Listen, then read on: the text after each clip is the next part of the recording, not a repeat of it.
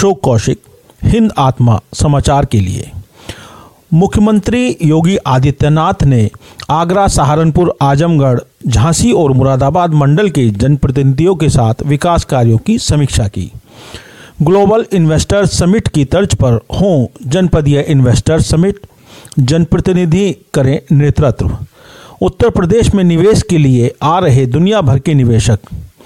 मुख्यमंत्री ने कहा कि बिजली बिल बकाए पर किसानों के कनेक्शन बिल्कुल भी ना काटे जाएँ। उन्होंने कहा कि निराश्रित गोवंश की समस्या का स्थायी समाधान हो रहा है सांसद और विधायक भी इस कार्य में सहयोग करें मुख्यमंत्री योगी आदित्यनाथ ने मंगलवार को मथुरा, आगरा फिरोजाबाद और मैनपुरी के सांसद विधायक गणों के साथ क्षेत्र में संचालित विकास परियोजनाओं की समीक्षा की।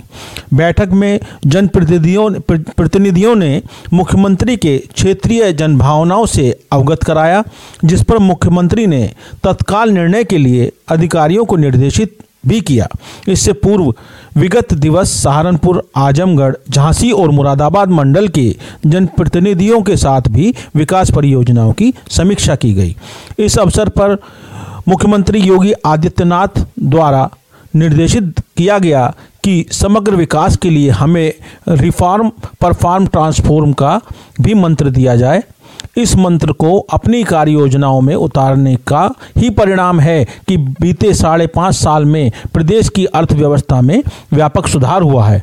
देश विदेश के निवेशकों के लिए सर्वश्रेष्ठ गंतव्य के रूप में उत्तर प्रदेश की पहचान बनी है। आज देश दुनिया में निवेशक उत्तर प्रदेश में निवेश के लिए उत्साहित हैं। यह बदलाव हमारे प्रदेश, हमारे युवाओं के लिए स्वर्ण, स्वर्णिम भविष्य की राह बनाने वाला है। मुख्यमंत्री ने बताया कि आगामी 10 से 12 फरवरी तक Uttar Pradesh global investor summit का आयोजन किया जाना प्रस्तावित है। इस विशेष आयोजन के दृष्टिगत देश, दुनिया के निवेशकों को आमंत्रित करने की यूपी में हर जगह योजना बनाई गई है। उन्होंने बताया कि 12 लाख करोड़ से अधिक के निवेश का प्रस्ताव मिले हैं। इस प्रस्ताव इन्वेस्टर समिट ऐतिहासिक होने होने वाला है। वर्ष 2027 तक प्रदेश के एक ट्रिलियन डॉलर की अर्थव्यवस्था बनाने के लक्ष्य की पूर्ति में यह इन्वेस्टर समिट सहायक होगा। हाल ही में कुछ जनपदों ने इन्वेस्टर समिट का आयोजन कर अपने जनपद में हज़ारों करोड़ का निवेश प्राप्त किया। ऐसा ही प्रयास सभी जनपदों में किया जाना चाहिए। मुख्यमंत्री ने जनप्रतिनिधिगण, स्थानीय जनपद इन्वेस्टर्स समिट के नेतृत्व में, हर जनपद में कहा कि सभी जनपदों में संभावनाएँ हैं। सभी सांसद विधायक गण अपने क्षेत्र के उद्यमियों, व्यापारियों प्रवासी जनों के संवाद संपर्क बनाएँ। उन्हें प्रदेश सरकार की औद्योगिक नीतियों सेक्टोरल पॉलिसी की जानकारी दें। अपने क्षेत्र के पोटेंशियल का परिचय दें और निवेश के लिए प्रोत्साहित करें। जनप्रतिनिधियों के सहयोग से यह इन्वेस्टर समिट नई ऊंचाइयों को छूने वाला होगा। मुख्यमंत्री योगी ने कहा कि सांसद विधायक गण जिला प्रशासन, औद्योगिक विकास विभाग इन्वेस्ट यूपी और मुख्यमंत्री कार्यालय का सहयोग लेते हुए प्रदेश की नई औद्योगिक नीतियों का व्यापक प्रचार प्रसार करें।